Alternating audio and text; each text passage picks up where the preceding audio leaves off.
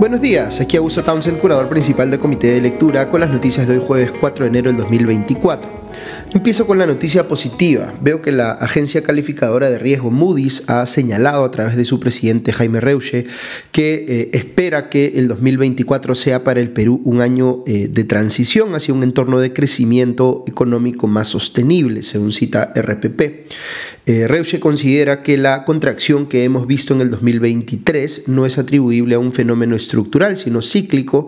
y que el 24 será un año de rebote. Destacó también que la inflación anual no estuvo tan lejana del rango meta, 3.41% eh, frente a 3%.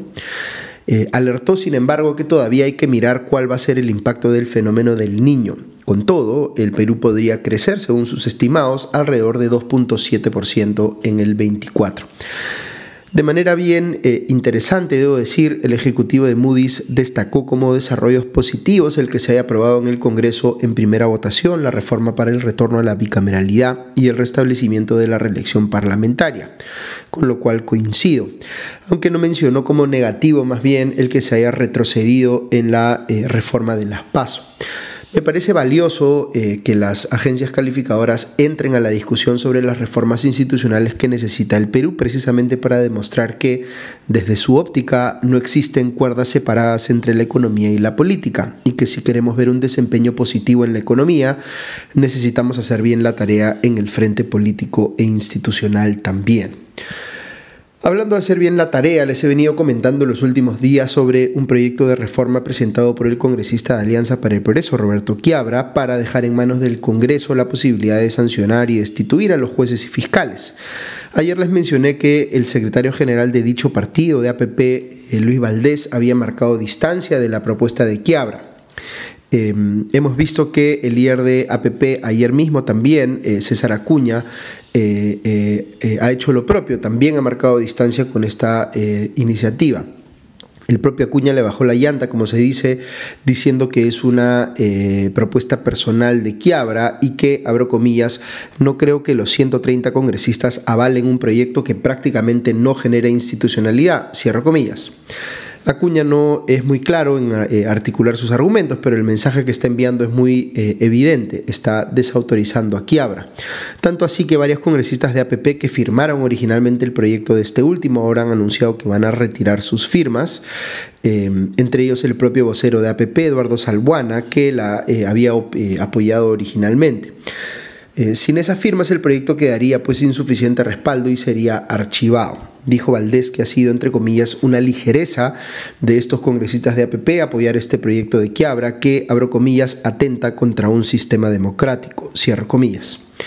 Este tema, sin embargo, ha trascendido al Congreso y fue un punto central en la discusión eh, en la eh, ceremonia de inicio de año judicial que se llevó a cabo ayer en el Palacio de Justicia con la participación de la presidenta Dina Boluarte. Eh, el titular del Poder Judicial y presidente de la Corte Suprema, Javier Arevalo, evidenció su preocupación por la propuesta de Quiabra y también por la iniciativa multipartidaria presentada para crear en el Congreso una comisión que proponga una reforma del sistema de justicia. Eh, ningún proyecto de reforma judicial debe pasar sin previo debate y previa consideración por parte del propio Poder Judicial, fue lo que dijo Arevalo. Y agregó, abro comillas, que eh, no aceptaremos ninguna otra posibilidad, cierro comillas. La presidenta Boluarte también se pronunció sobre este tema y señaló que, abro comillas, conservar la autonomía del Poder Judicial es indispensable para una justicia imparcial, sin influencias externas y en salvaguarda de los derechos fundamentales de todos eh, los peruanos y peruanas. Cierro comillas. En efecto, es absolutamente imprescindible. Eh, agregó Boluarte que, abro comillas, la Administración de Justicia es la piedra angular sobre la cual se sustenta la paz social, la convivencia democrática y el respeto a las normas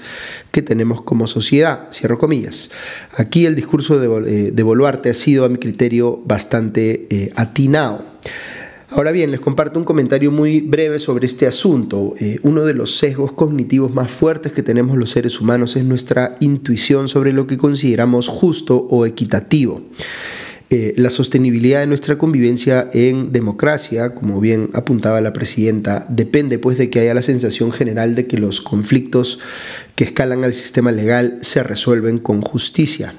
Esta no es la sensación que tiene hoy por hoy la mayoría de peruanos, que piensa que la justicia llega eh, tarde, mal o nunca, o que cree que el sistema judicial está tomado por la corrupción.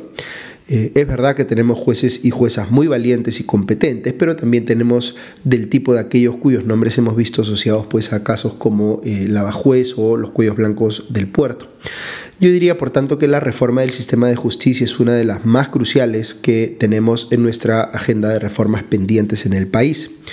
Eh, y si bien por un lado es muy cierto que esta reforma no se puede hacer de espaldas a los propios jueces, eh, no es menos eh, cierto, diría yo, que estos tampoco deberían convertirse en un obstáculo a que se inicie esta discusión o para asegurar pues la o, que digamos se conviertan en una suerte de freno que quiera asegurar el status quo y que se resista más bien a la posibilidad de que haya una reforma. De hecho, yo creo que podrían haber eh, ideas muy buenas sobre cómo mejorar la administración de justicia que vengan desde fuera del sistema o en todo caso de los propios usuarios de este último. Puede haber también muy malas ideas como la del congresista Roberto Quiabra que les eh, mencionaba al inicio de este podcast, pero en líneas generales tenemos que eh, ser conscientes como sociedad, como ciudadanía, que la reforma del sistema de justicia es algo que no podemos seguir pateando y pateando indefinidamente. Es algo que se viene hablando desde que yo estaba en la universidad y no se ven cambios pues significativos en esa línea.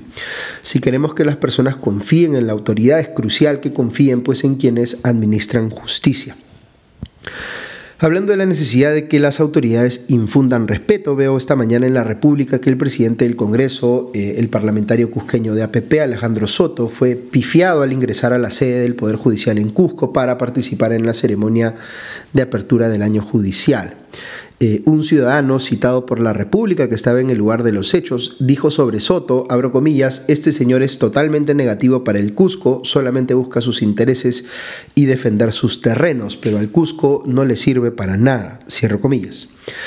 De hecho, se pasó un nuevo eh, escándalo de despilfarro en el Congreso eh, que ha aparecido, se relaciona pues con la compra de 17 mil medallas para los participantes de una serie de iniciativas eh, como el Parlamento Joven, el Parlamento Universitario y otras más. Ojo que estamos hablando del equivalente a entregar casi 50 medallas por día eh, habría que preguntarse aquí por qué hay que gastar en medallas y no se entrega algo como, por ejemplo, un diploma que es perfectamente razonable y por supuesto mucho más barato. Creo que en circunstancias normales sería eh, esperable que haya gastos asociados a estos programas, asumiendo pues que se justifican por eh, algún impacto positivo que tengan. Pero claro, después de todos los bonos y gollerías que se han dado los congresistas a finales del año pasado, la gente está muy sensible a todo lo que se presente pues como un nuevo caso de desperdicio de recursos en el Congreso. Un tema más sobre el Congreso, el presidente de la mesa directiva, Alejandro Soto, le pidió eh, en un oficio a los congresistas de Renovación Popular, Alejandro Muñante y Jorge Montoya, que precisen cuáles son las causas graves en las que se basa su moción para pedir la eh, destitución de todos los miembros de la Junta Nacional de Justicia. Eh, Muñante respondió en su cuenta de X, lo que antes era Twitter, diciendo que este eh, pedido que le estaba haciendo Soto era un pedido sin precedentes porque la moción ya estaba aprobada por el Pleno pero igual señaló que las causas graves que eh, le atribuyen a los miembros de la Junta Nacional de Justicia son haber actuado eh, al suspender a Patricia Benavides eh, pese a tener supuestamente ellos un conflicto de interés, el no haber cumplido con inhibirse en este caso y el estar llevando supuestamente un proceso de suspensión que no está regulado. Es importante, diría yo, que Muñante y Montoya hayan precisado estas cosas para delimitar pues, lo que se va a discutir eh, en la sesión del Congreso, en la que finalmente se debata esta moción y que tiene que ver también con el derecho de defensa de los miembros de la Junta, que tienen que saber por qué razón se les está imputando causa grave. Pero también es importante porque deja claro que eh, no hay, o no parece haber, al menos desde mi, desde mi óptica, criterio, sustento real, digamos, detrás de estas tres supuestas causas graves que se le atribuyen a los miembros de la Junta, eh, aunque sobre esto último podemos por supuesto discrepar. La tercera imputación de causa grave, por ejemplo, es la que más eh, obvio resulta, eh, desde mi eh, óptica, que no se sostiene porque el proceso disciplinario inmediato que está llevando a cabo la Junta Nacional de Justicia respecto de Patricia Benavides está expresamente regulado en las normas de esta institución constitucionalmente autónoma. Voy a hacer un paréntesis aquí, ya que estoy hablando de congresistas de Renovación Popular, para referirme a una propuesta que ha hecho más bien el alcalde metropolitano de Lima y líder de este partido, Rafael López Aliaga, y que ha generado mucha polémica en las redes sociales. Lo que está planteando López Aliaga es que los parques zonales se conviertan en, entre comillas, clubes metropolitanos y que haya que pagar pues una membresía para poder ingresar a ellos o disfrutar sus instalaciones. Esta propuesta va en la misma línea de lo que les comentaba ayer, si mal no recuerdo, sobre los cuestionamientos de otra alcaldesa de Renovación Popular, eh, eh, Jessica Vargas eh, de Barranco, que justamente buscó evitar que la zona de su distrito conocida como el Triangulito sea utilizada en su calidad de espacio público para que los vecinos de Barranco celebren el Año Nuevo. Así como se quiere limitar pues el uso del triangulito de Barranco como espacio público, Renovación Popular quiere hacer ahora algo mucho más trascendental, que es quitarle a los parques zonales su condición de espacios públicos. Eh, ha dicho López Aliaga que el pago de la membresía para los, entre comillas, eh, clubes eh, metropolitanos, como ahora se les llamará, va a ser opcional, pero a mucha gente le preocupa que finalmente se convierta en una limitación de acceso a quienes no tengan recursos como para poder pagar esa membresía, estableciendo en la práctica una barrera de acceso al aprovechamiento de un espacio público. Ahora, yo entiendo que mantener estos parques zonales cuesta y que ese costo se tiene que financiar de algún lado pero no hace sentido financiarlo directamente desde la demanda, obligando a los ciudadanos a pagar un precio, cuando la naturaleza misma de aquello que se está financiando es la de ser un espacio público. Eh, ojo que yo sí encuentro utilidad en incluir mecanismos de precios para, por ejemplo, regular la congestión en ciertas partes de la ciudad, lo que en otros países se conoce como eh, cargos de congestión o peajes, si es que hay pues sistemas públicos de transporte que funcionan bien. Pero ese es un caso distinto al que estamos eh, mencionando hoy. Desde mi óptica, lugares que están pensados específicamente como espacios públicos se tienen que financiar con impuestos generales, precisamente para no limitar el acceso de, de quienes tienen menos recursos. Dicho sea de paso, la oferta de espacios públicos es muy pobre en una ciudad como Lima y encima queremos limitarla más mientras privilegiamos pues la construcción de pasos a desnivel para autos o eh, cosas por el estilo. Este no es a mi juicio el camino correcto para una gestión municipal, pero sobre esto, como siempre, podemos discutir. Sin perjuicio de ello, eh, otro cuestionamiento que le han levantado al alcalde López Aliaga al cumplir un año de gestión eh, es que no se haya comprado las motos que dijo que iba a adquirir para la lucha contra la inseguridad ciudadana, porque se acaba de eh, caer una compra que se estaba desarrollando en esa línea. López Aliaga había ofrecido pues en su campaña comprar 10.000 motos en el primer año de gestión, pero lo que se está anticipando ahora es que llegarán 4.000 motos, abro comillas, en marzo o en junio, cierro comillas, como señaló la regidora Fabiola Morales. Lo que ha dicho esta última es que se han eh, dedicado el primer año a, entre comillas, limpiar la casa porque, abro comillas, lo que hemos encontrado es más de 300.000 personas que estaban de más en la eh, Municipalidad Metropolitana de Lima, cierro comillas, eh, y que se ha priorizado en todo caso las obras sociales. Pasando a temas eh, judiciales y fiscales, veo que la suspendida fiscal de la Nación, Patricia Benavides, le envía una carta rectificatoria al diario La República, entre comillas, para desmentir categóricamente eh, cualquier vinculación con el supuesto reglaje eh, que dispuso el fiscal Andy Gutiérrez a los periodistas César Romero y Juan Carlos Tafur, diciendo ella que Gutiérrez actuó con completa autonomía, como dispone la ley orgánica del Ministerio Público. También señala Benavides que, abro comillas, mi condición de fiscal de la nación y mis convicciones democráticas no me permiten afectar en lo absoluto la libertad de expresión, cierro comillas. Y agrega que, abro comillas, lamento mucho que la República continúe la campaña de desinformación. Lo que han hecho contra mi persona no cumple los estándares de veracidad y para aprobarlo adjunto copia del escrito presentado hoy ante la Junta Nacional de Justicia para desvirtuar completamente la eh, patraña de afirmar que beneficia a muchos congresistas para obtener un voto a cambio, cierra comillas.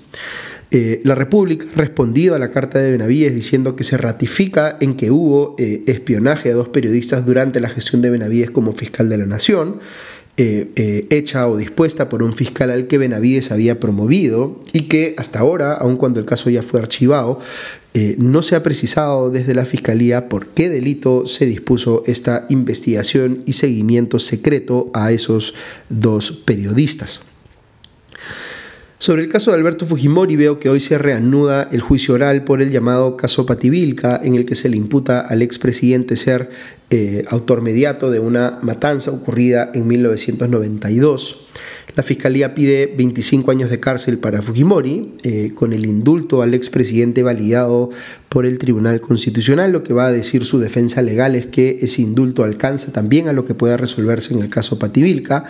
mientras que del lado de la defensa legal de las víctimas se esperará que lo hecho por el Tribunal Constitucional respecto del indulto sea eh, revertido por la Corte Interamericana de Derechos Humanos.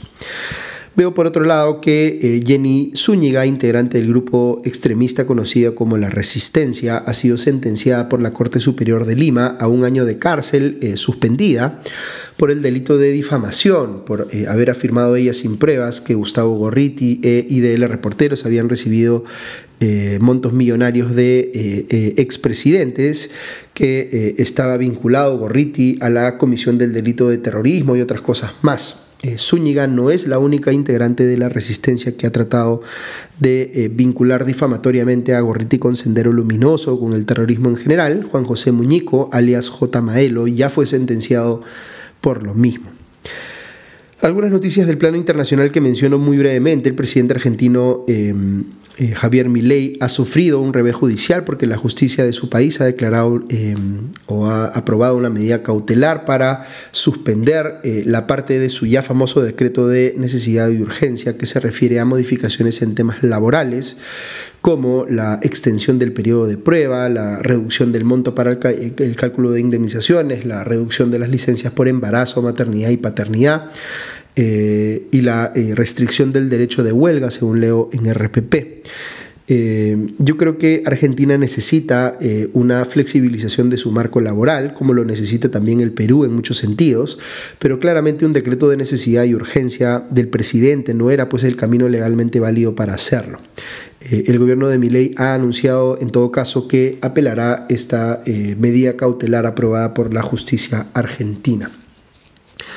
Eh, y otro tema que se está discutiendo mucho en las redes sociales es que se ha desclasificado en Estados Unidos eh, una serie de documentos vinculados al caso del eh, empresario financiero Jeffrey Epstein, digamos, que tienen que ver o que mencionan a una serie de personalidades, políticos, celebridades eh, en eh, las actividades que se realizaba. Recordemos que a eh, Jeffrey Epstein se le acusa de haber cometido, por ejemplo, abuso a menores de edad y otras cosas por el estilo.